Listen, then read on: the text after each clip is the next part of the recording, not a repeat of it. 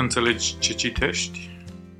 Devoțional pentru sâmbătă, 14 noiembrie, scris de Matei Eliza Teodora. Filip a alergat și a auzit pe etiopian citind pe prorocul Isaia. El i-a zis, Înțelegi tu ce citești? Fapte 8 cu 30.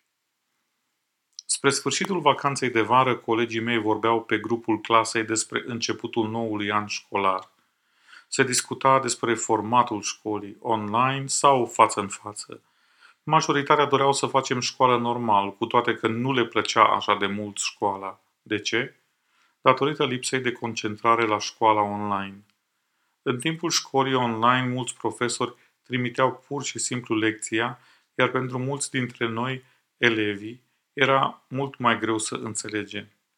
Chiar și la orele făcute pe aplicații precum Zoom Întâlnirile erau greu de organizat.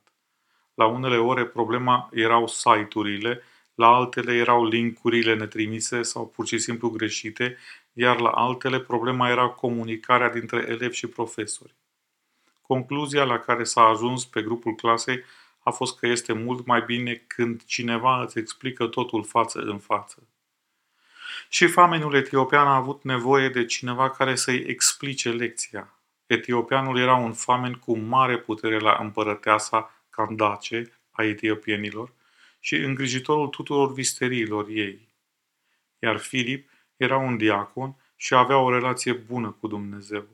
Un înger al Domnului i-a zis lui Filip să se ducă pe drumul de pe care venea famenul. Etiopianul se întorcea de la Ierusalim, unde fusese pentru a se închina, și Domnul a făcut ca Filip să îl poată ajunge la momentul potrivit.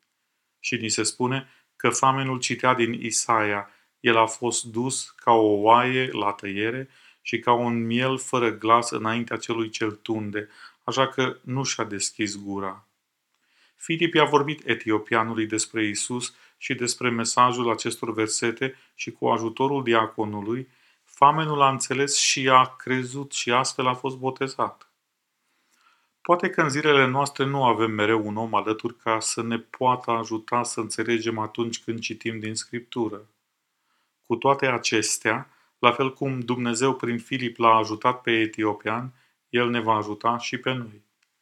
Data viitoare când vei citi din Biblie, înainte să începi, să te rogi ca Domnul să te ajute să înțelegi ceea ce citești. El vrea ca să citim, dar să și înțelegem mântuirea. De aceea roagă-te și citește.